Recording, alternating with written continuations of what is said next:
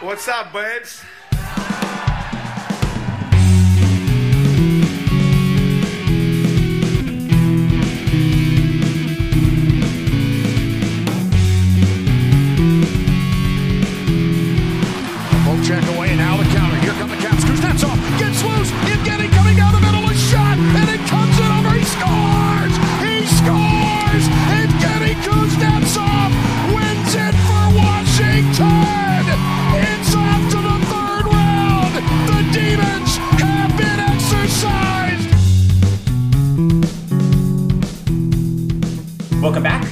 Drink Radio. I'm your host, Greg Young. And uh, after a little bit of a hiatus, which uh, had to do with uh, some personal health issues, uh, I am back doing Jay Drink Radio. And I figure uh, no one better to welcome me back from a bit of a pause than Samantha Pell, a longtime friend of the podcast. So, uh, Samantha, how are you doing today? Doing good, you know, just kind of getting through it. Finally, going to get back to some games here after a long stretch of none. So, yeah, happy to be back. Yeah, yeah, yeah. And I mean, I, I, guess they have like what, like two games upcoming or whatever, and then they have another massive stretch off, which I'm, I, I would imagine is because of COVID. But it's gotta, gotta, gotta be kind of just annoying to have to deal with as a beat writer. You're kind of, I would imagine, out of the groove a little bit, huh? Yeah, it's definitely kind of weird. I mean, this last week, you know, the Montreal game was postponed in Montreal.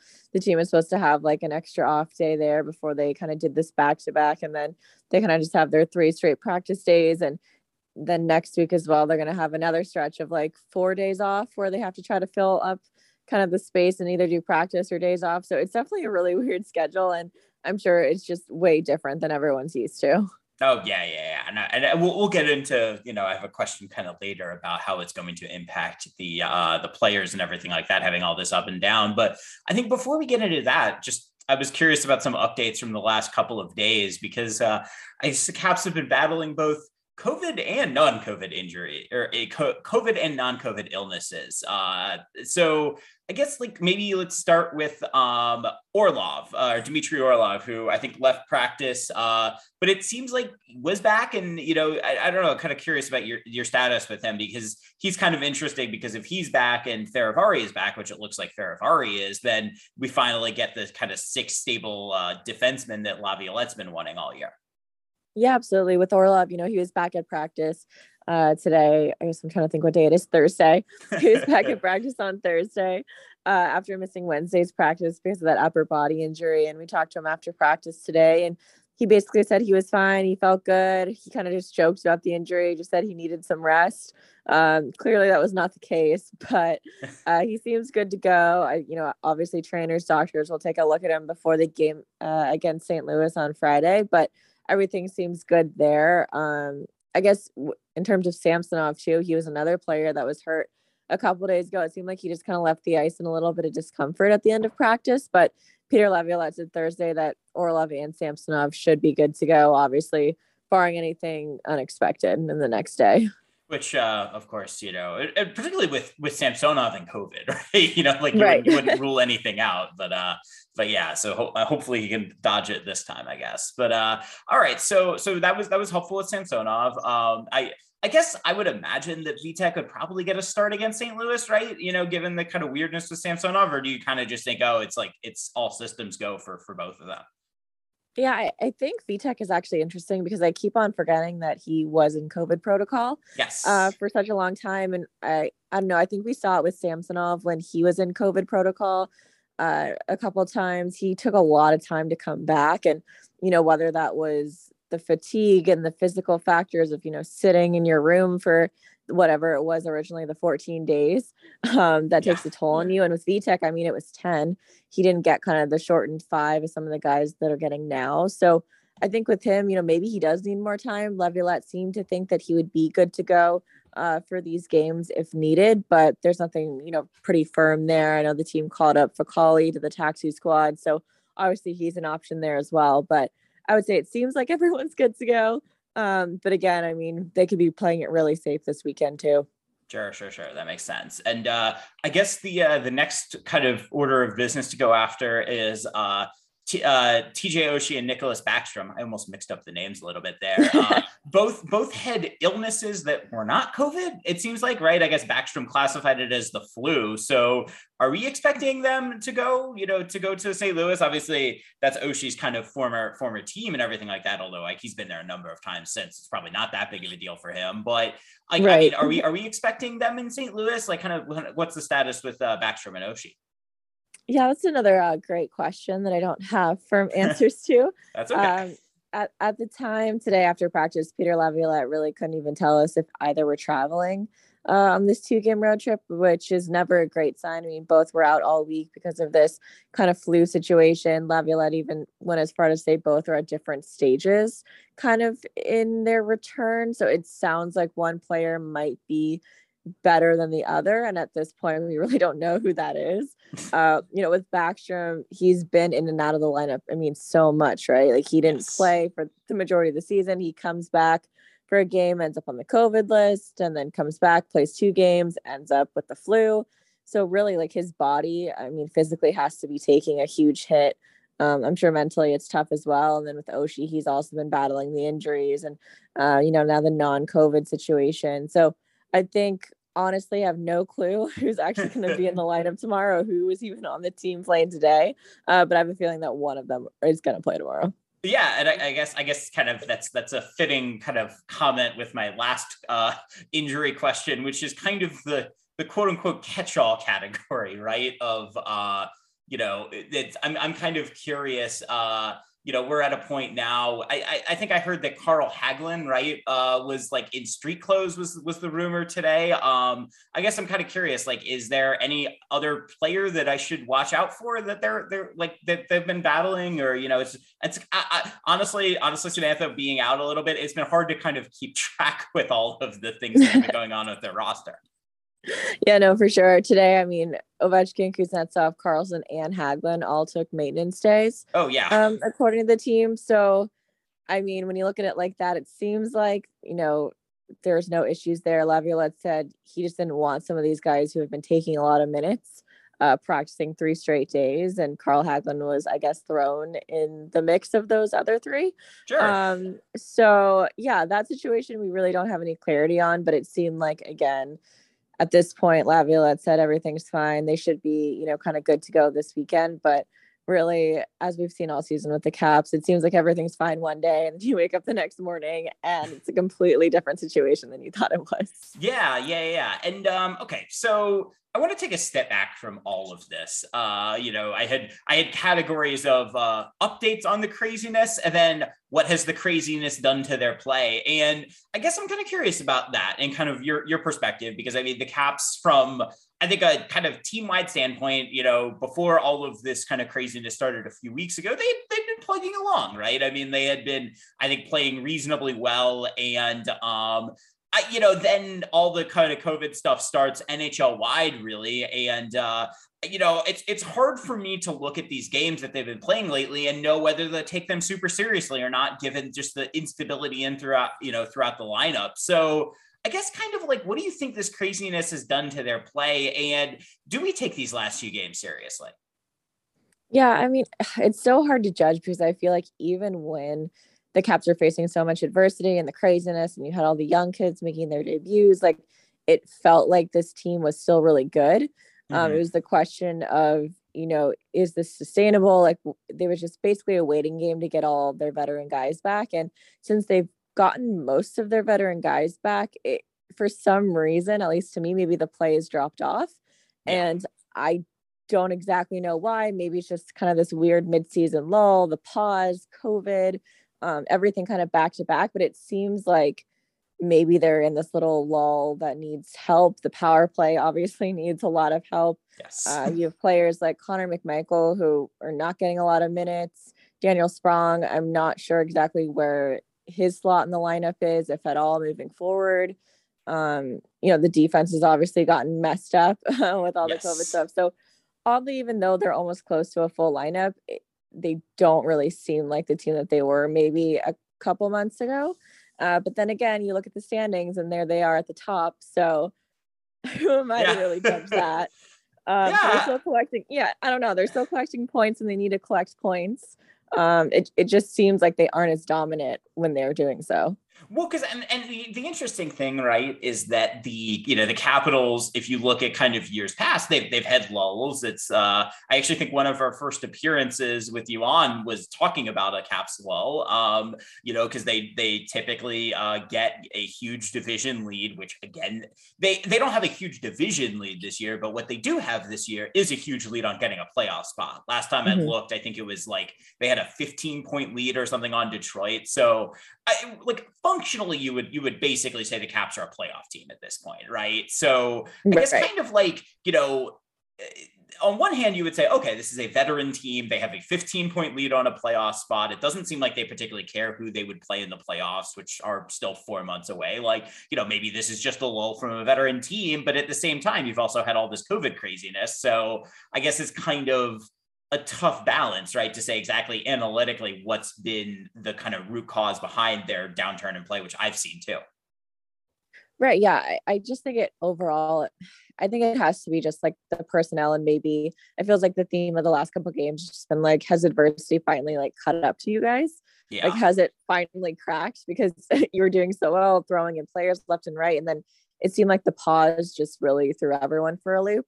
But. I think the pause, at least for the Caps, came at a time where maybe they could have started building on something. You think of the Philly game, the New York, the Isles games, like those two games could have been more wins. And then you have all the Canadian games kind of being pushed around. And so, yeah, I, I think at this point it's just hard to judge. And it seems like we're kind of starting fresh again. And uh, it doesn't seem like they're starting fresh from a great place. Yeah.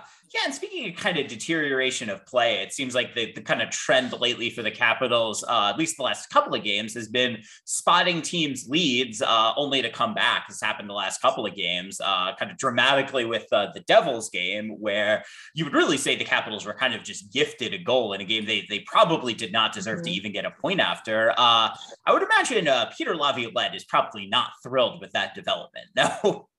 Yeah, yeah, no, definitely not. Um, it seems like at different points this season, they've had kind of those. Oh, like I mean, I think of the Carolina game.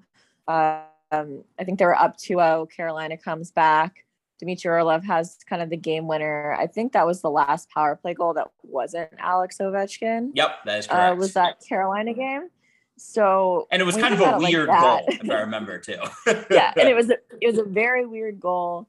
Um, and I just remember that game as kind of being the start of the oh, the Caps are blowing leads in the third situation, and they kind of continue to do it, and it's being brought up again and again. And honestly, I feel like as long as I've covered the Caps for the last three seasons, it's kind of been a theme of you know that the Caps maybe come out. I think Nic Dowd said it this year where they're kind of bored, um, Yep. and they maybe don't take an opponent as seriously as they should and then all of a sudden um, you know they're kind of either behind or they get ahead by luck and then in the third it kind of turns south again. So I, I just think it's a struggle for this team to maybe stay engaged for the 60 minutes which sounds so easy and cliche uh, for some reason it, it just seems to happen on random nights for no reason Yeah, yeah, yeah. And I mean, with a with a team like we said, with a lot of veterans that you know they they've been to the playoffs and kind of done this a number of times. You know, it's uh it can be tough. Although you know, I think with maybe I don't know, I- I- it's tough too because I, like I think the, last really this year I think has felt like the Ovechkin goal chase to Gretzky feels like kind of a thing Mhm. that's in the back of everyone's mind almost every night now. So I don't know, like I mean is does the team at all stress any motivation from that kind of thing or is it still like a they're not going to talk about that kind of thing and just kind of focus on the overall play Yeah, I feel like it was definitely a focus, I'd say, like at the beginning of the season, and everyone's, you know, asking about Gretzky's record and can he do it? And then when Alex kind of starts to get hot and he's, you know, chasing all these records again and breaking them and almost now to Jagr, like I feel like it's just a normal, common thing. It Yeah. sounds very odd, but I feel like for the it's Caps, remarkable like- right he's passing like Right, Jaromir yeah. Jagr and it's like oh yeah, no Yeah. that's just another guy you know it's fine it's just another record Right, exactly. And I feel like when you know the Caps think about it, they're like, oh yeah, like that's what like Ovi does. Like he goes, he scores goals, he's like a leader for our team. Like they expect it. So Mhm. I really don't think it's as much of a distraction as maybe people would think it is. I just think it's your captain needs to score goals, and he just happens to be Alex Ovechkin, who just happens to be chasing uh, Wayne Gretzky's record. Yeah, um, but yeah, I think it's definitely it's a main point of the season. It's always going to be a main point of this season, and it will be until he retires. Absolutely, absolutely. All right. Well, kind of getting back to the ice a little bit. Uh, so if Dmitry Orlov is back, uh, are, are we expecting the the kind of the stable deep pairs of Fehervary Carlson, Orlov Jensen, and uh, TVR and Schultz back? And uh, if we are, uh, what what has what has kind of being without those pairs meant to the Caps? Because it seems like you know going you really before kind of the COVID craziness and TVR first being the guy to go out, that you know that this had been kind of a, a group of six that the Caps had been pretty stable on. So uh, kind of yeah, do, what do you think it, the the effect could be of getting all them back? Yeah, I mean, I think it'd be really great for a team that probably needs that stability. I think they really depended on that um, for basically the entire part of the first half of the season or whatever quarter part of the season yeah. um, that we're at. Uh, just because of all the movement um, up front with all the guys being out and the injuries and Backstrom and uh, they really depended on guys like Carlson and Fehervary and Orlov and Jensen and they had all of these strong pairs that they could finally trust at any point uh, in the game. They kind of lost that in these last few weeks. So I definitely think it's super important. I think maybe what's interesting is who'd be the seventh guy. Um, yeah. Just because Kempny's come up, you know, obviously Laviolette trusts Irwin. I don't think Cholowski is in that mix, but I am kind of curious about who would be the first guy um, kind of up off the bench for them if Orlov couldn't go. Yeah, I'm kind of, I'm kind of curious what you what you think about uh, Kempny's uh, kind of return too, because I mean, from a analytics nerd guy, you know, and uh, you know, I, I wasn't super impressed maybe with his return, but it mm-hmm. seems like people like were were higher on him maybe than than I would have thought. So I don't know, kind of kind of what did you see about Kempny's play, kind of w- with a few games that he's been back? Yeah, I mean, I, I think I've liked it overall. I think you know, I asked Laviolette about him the other day. I asked if you know Kempny's kind of done enough to be a full time NHL guy again, and Laviolette basically said, you know, he's played well. He can't, you know, he came up, he did his job, but he doesn't see the six changing.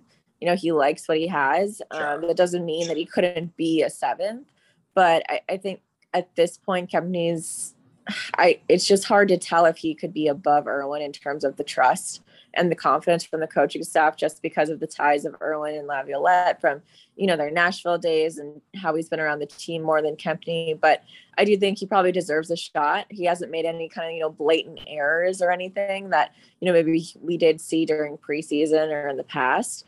So I think for now he, you know, he earned his spot up for these few games. And once everyone's healthy again, he it's probably right that he is seven or eight.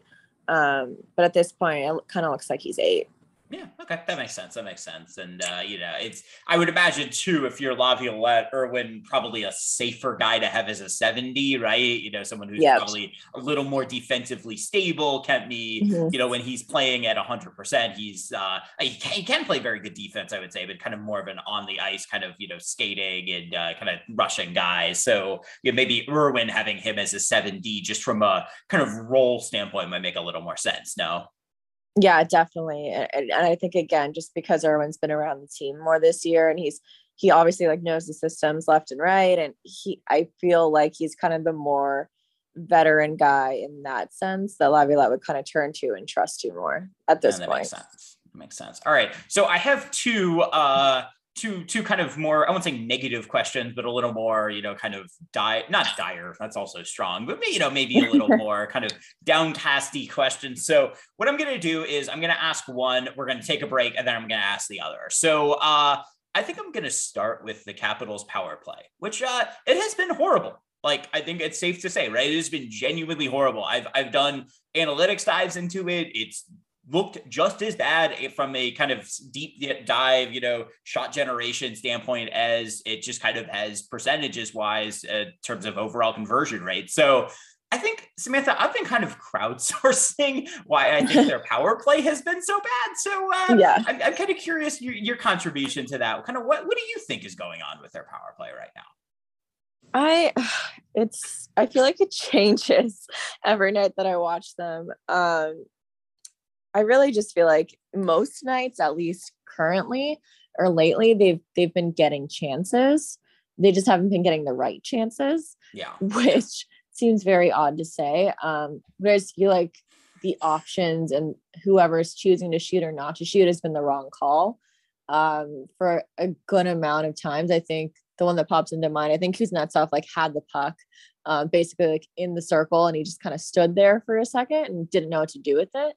I think he ended up passing it. But there's just some situations where I feel like maybe they just aren't capitalizing when they're supposed to be. And, and other times it seemed very, you know, surgical. John Carlson was in complete control of it. He knew where to go. And now it just seems like they're a little scattered. Um, I think there were parts earlier in the year, maybe in the middle part, that Ovechkin was getting shot after shot after shot on the power play, and goalies were just blocking it, or players were, you know, jumping in and taking those block shots. So it just wasn't working. But that's kind of where I see them at right now. I don't think they need a complete overhaul, um, but it's definitely getting to the point where I think everyone's just a little frustrated. Yeah, and I mean just to just to kind of clarify, I know that some of the fans have been kind of at the uh the Blaine Forsyth, uh, you know, the the the Blaine Forsyth firing camp. Do you do you, you, you don't see anything with that, right? You know, like or, or do you actually? I'm kind of curious.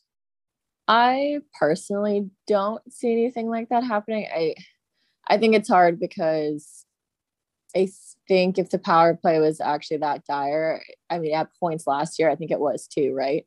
Like, yeah. I don't think it was all, you know, roses last year either. I think that change would have happened in the off season, and clearly it didn't. And I think right now it's Laviolette has said kind of multiple times he's been happy with how it's doing, even though it's not producing. He's been happy with the chances, and um, I just think at this point it's going to be all up to, I mean, the players on the ice, honestly, um, the decisions that they're making and how they're executing, and in part it is personnel and who Laviolette and Forsyth decide to kind of put out there. I mean, you can talk about the choice to maybe put Protas out there instead of a McMichael. Um, you know, Sprong wasn't out there a few times, but again, big guys have been out. What do you really do? You're just kind of scrambling. Yeah. So, long answer, I don't think he's in trouble, but would it shock me if he's not here next year? Probably not. No, that makes sense. That makes sense. Yeah, and I mean, it's there's also something to the idea of not making even an assistant coaching change with in a first place team, right? You know, there, right. there's there's probably yeah, that seems that seems a, little unlikely at this point. Although I, I I would definitely expect, I think, at least some kind of tactical adjustments, or at least I would hope there would be some with a right. power play that's now like almost the worst in the league, which is just crazy to say to me for the Washington Capitals. Right, right. Yeah. and you just I mean, overall, when you look at it, right, it's just like all the big guys who you think should be scoring, and no one can really get it together. But it hasn't been. I don't think it's been like their zone entries or anything like that either. No, I, I don't think really, it has. That's been the weird part, right? Because like yeah. that's what it normally is.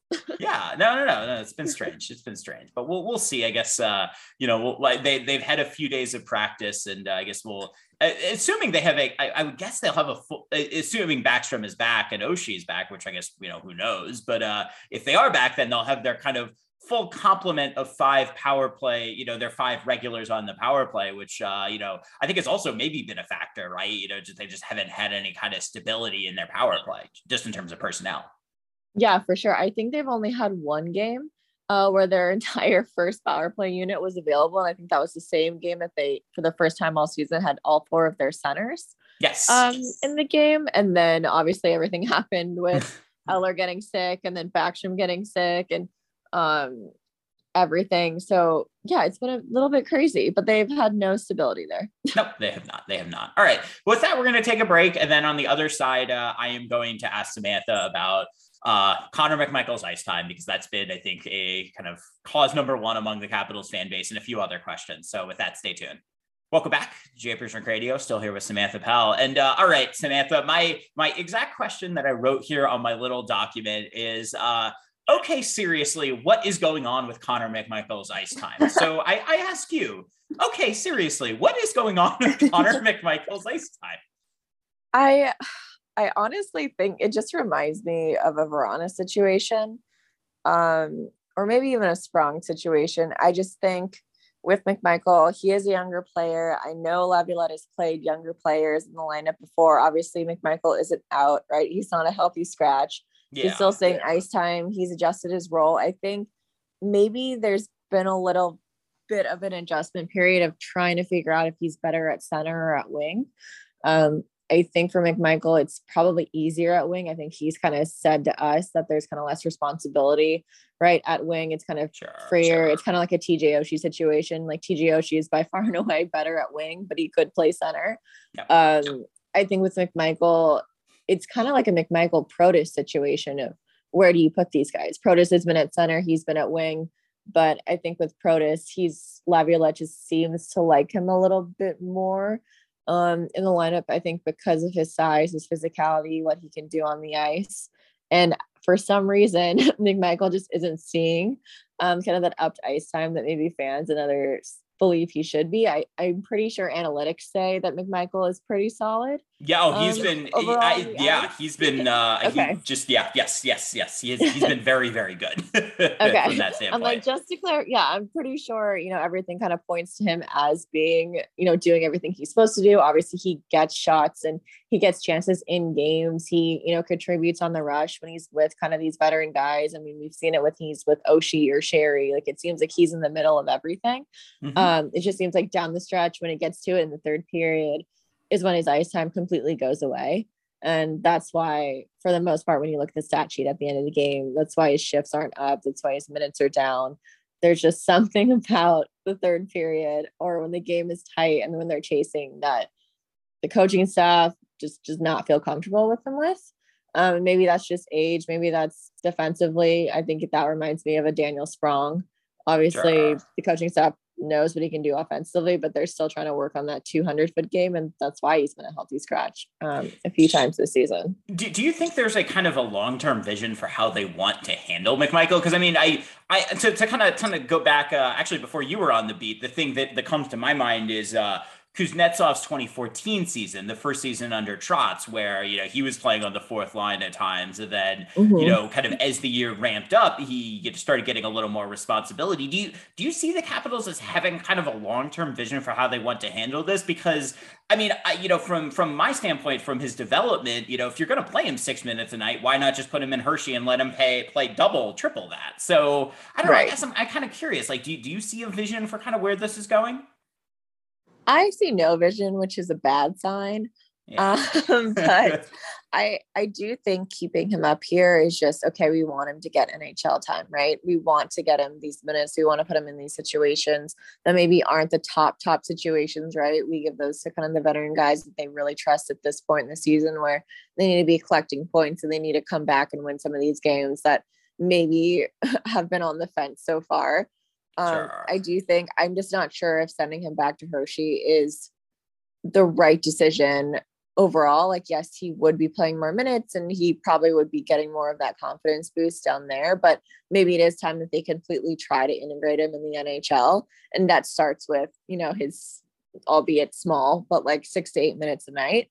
And then they just want to kind of see where it goes. Um, I think with him, there's probably more I see more of a future maybe with him in the lineup versus Sprong, yeah. which maybe is right or not right to say. But I think at this point, it seems like there's a little bit more leeway for him. And I think if the coaching staff didn't have a trust in him, I don't think he would be playing um, in this lineup with some of these guys. Well, yeah, I mean the, the comparison with Sprong is interesting, right? Because you would say if Daniel Sprong is not scoring goals, like kind of you know what's what's the value he's really providing to the lineup? Whereas uh, mm-hmm. you know McMichael, at least for for what it's worth, as I, I have said this a couple other places too that he he crashes the net more than I thought, and it's kind of been interesting that for whatever reason it hasn't seemed to mesh with Laviolette's system because you know, he does, it seems like to me at least, a lot of things that a, you know, kind of NHL coach would like it from a rookie. Granted, there's been some defensive lapses. Every rookie right. has defensive lapses, right? But like, I don't know, it's been interesting to me that he hasn't really kind of fit with what Laviolette wants so far. No, I definitely think so. It is really weird that it feels like he's not the same mold of a player like I don't know, like even like a Conor Sheary yeah. um, or a Garnet Hathaway or some of these players that seemingly get a lot of praise from Laviolette. Um, Connor McMichael just never seems to be that guy um, that gets yeah. sort of that attention and that kind of attention to detail there. But yeah, for some reason, I'm not sure why it's not clicking. Um, but it seems like with the limited time he has, you do see him on the ice, which is always good. And he does have your defensive lapses from time to time, but I'm not sure if more minutes is the right answer either. Yeah. Um, you know, it could be just trial and error. Do you really want to give him, you know, 14, 15 minutes? Is that too much? Is that taking away from guys like, you know, the Alex Ovechkins of the world, or even a line of like Sheary Eller and Oshie? Sure. Um, so I, I really think it's hit or miss. And I think we're really going to see where he belongs probably in the next, I would think, 20 games. Yeah, that's gonna be interesting. All right, okay, all right, fans. Uh, I've given you Connor McMichael time, so be happy with me. Um, so uh, I've probably given him more time than the Caps will give him in a game. So there you go. Uh, but uh, all right, so uh, I, I, have a couple, couple more kind of questions here. Um, you wrote about Nick Jensen recently, and he's been a player that I've been interested in. Um, I, you know, because I think that there's an interesting kind of debate to be had about, you know, how much he's improved maybe the last couple of years versus maybe the Caps just finding the right role for him. And, you know, mm-hmm. it's, it's hard to play aside from Dmitry Orlov and not really look good, I would say. But uh, I don't know, like you wrote about Jensen, like I'm kind of curious, do you think there's been tangible, like really big improvement in the last couple of years? And kind of what do you think is the root cause of that? Yeah, I, I think with Jensen, it really comes down to I think it's finding the right fit in the right role and kind of set the expectations of what he was coming in um, and what he currently is. I think, you know, I talked to Brian MacLellan about him the other day and, you know, they signed him immediately to that four year, $10 million extension. And some people at the time were like, okay, that's a little weird. Um, you haven't even seen him. Like, what's up with that? He really had an up and down season. You know, he was a healthy scratch at points. I think it was the 1920 season. And, I think a lot of fans, his name was kind of thrown out at the deadline um, in 2020 of maybe the Caps are leaving him available. He's not really clicking. Um, and Been healthy scratched, I think, a couple of times. You know that right? Yeah, yeah. And Brian MacLellan was basically saying, you know, at the end of the day, it kind of seemed like confidence wise, the previous coaching staff just didn't really have as much confidence as Peter Laviolette does in Nick Jensen. Um, and I think that plays a huge role in it of just giving him the flexibility and the leeway to kind of work in the system under Laviolette and how he operates. And I think honestly, the year with Chara probably did wonders for Nick Jensen. Would imagine um, so. and, you know, obviously, anyone playing, it's kind of like an Orlov situation, right? Anyone playing alongside Chara is going to have some type of boost, whether that's mentally or on the ice. And in Nick Jensen's case, it was both. Yeah. And it helped the team overall. He was put in situations in the defensive zone and, you know, at the end of the game to kind of help the team overall. And it probably just helped after just a really, I think Todd Reirden described him as a work in progress in like 2019 and 20. So sure. I just, I just think overall he needed to find exactly his fit in Washington, what he wanted to do, what he was expected to do. And I think at this point, in his career with Orlov. You know, he's not a top pair defenseman. He is a top four defenseman, but I just remember a couple of years ago, we were even saying, should he even be in Washington, right? Like, should he, is he even good enough to be on the third pair? Yeah. And now he's kind of a no doubt. Of course, he's going to be paired next to Orlov. He's a top four defenseman. He's going to average, you know, 19 plus minutes a night. He's going to play on the PK. So I just, I just personally, I think he's found his right fit. He's found his right role. He's obviously flashed the offensive power, but he's not John Carlson, right? No. He's not a no, but he's like, better, I think, with that than than but, at least he was made fun of at first, right? Exactly. Like he had he had not scored a goal. I think it was for like an yes. obscene amount of time, and then, and then yeah. one. And it seems like you know every once in a while now he he finds the back of the net. Yeah, exactly. I I just think for him it's all about consistency, um, and it's if you don't notice him, it's probably a good thing. Yeah. Um, and for him, I think he knows it as well. He was kind of saying the other day, um, he's like, you know what, if I can just go out, do my job, walk the blue line, like maybe, you know, walk past the forward or something and make a good play, like that's fine with me. Um, but overall, he's like, I'm the last line of defense. Like I want to be the guy that doesn't, you know, get blown past every game. And I feel yeah. like we haven't, at least me personally, I just can't remember a time where I'm like, oh, whoa, like that's a bad play from Nick Jensen. Whereas maybe I've said that about a Carlson um, or someone like that. Oh, so or for it, better or for worse. I mean, one of my favorite yeah. Washington Capitals, no doubt, but Dmitry Orlov, you know, is a very like kind of high risk, high event mm-hmm. player, right? But uh, it's it's been interesting pairing him with Jensen, who also moves really well. That how how just how well those two seem to fit together. Yeah, absolutely. So I think for him, it'll be interesting kind of moving forward where the Capitals see him. I mean, he's 31. This is his third year of his four year deal. So I'm kind of curious to see where it all goes. But you know, ahead of him, you have a guy like Fehérváry who who really knows where his ceiling's at, but it seems yes. like he's going to be in this league for a very, very long time. And how do they kind of work with that? But as for now, I just think Jensen works well in the six. And I think for the first time in a long time, people can say, okay, there's really no question marks there. Like there's a lot of other question marks around this team.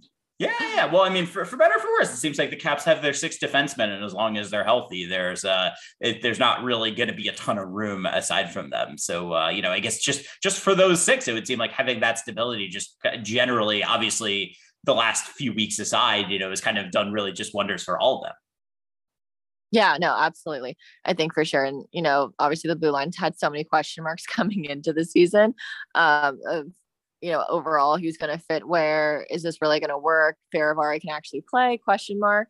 Mm-hmm. Um, that now I, I think it's worked better than they could have imagined. Absolutely, absolutely. All right, so uh, I have one more question for you at the end of this. Um, so you're uh, you've been kind of, I guess, knee deep in, and we've all kind of had an education in the NHL's COVID response and kind of COVID protocols. And mm-hmm. I guess I'm kind of curious, like you you you have friends obviously, and you know work with other leagues. I guess I'm kind of curious what you think about the NHL's kind of COVID response compared to, you know, what what you've seen kind of sports wide, US wide. You know, it seems like really, I mean, Omicron has been I think kind of a unique animal just in terms of just how transmissible it is. And then, you know, maybe it being a little less serious than the other ones, you know, you kind of say, okay, what exactly is the right response here? So I guess I'm kind of curious, how do you think, like, what do you think about what the league has done? What do you think about the league hasn't done? You know, I kind of, it seems like there's been a kind of jumbled mess, but I'm kind of curious if you have any logical sense of kind of what's been going on.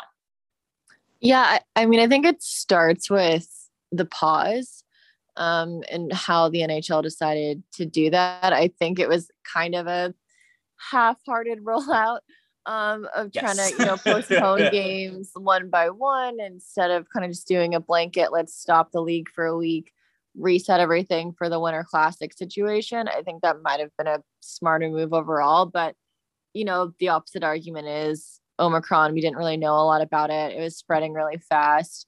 No one really knew how to handle it. If you took three to four days like the NHL did, would that really solve all your problems? Uh, no, as we've no, seen right now with games still being postponed. And then, I mean, you had the other factor of Canada.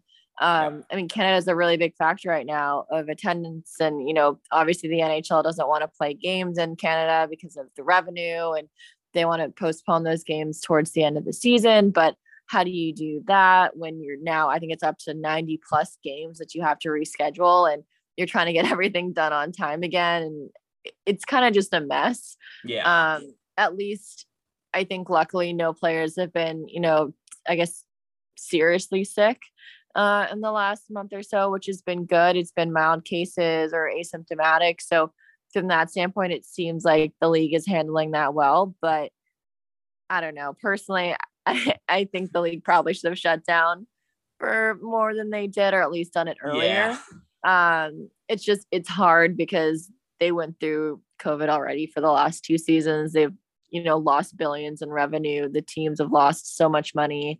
Um, but at the end of the day, players already kind of sacrificed the Olympics because of all these postponements. I think the least they could do is make sure that everyone's healthy and good to go instead of kind of half playing games with taxi squads and yes. guys from the AHL and even the names on the list today. I mean, Tarasenko was on the list today yeah. um, for the Blues. And it just seems like all these big names are having to come off for how many days and who knows how sick they are. And now with the flu and everything kind of thrown together is just seemingly a mess. Yeah. Um, or I mean, there's there's capitals that, that are being called up who like I, I keep touching to the team and I've just straight up never heard of like a Hunter yeah. Shepard, right? Like yeah. you know, it's like I, I had no idea who that is. yes.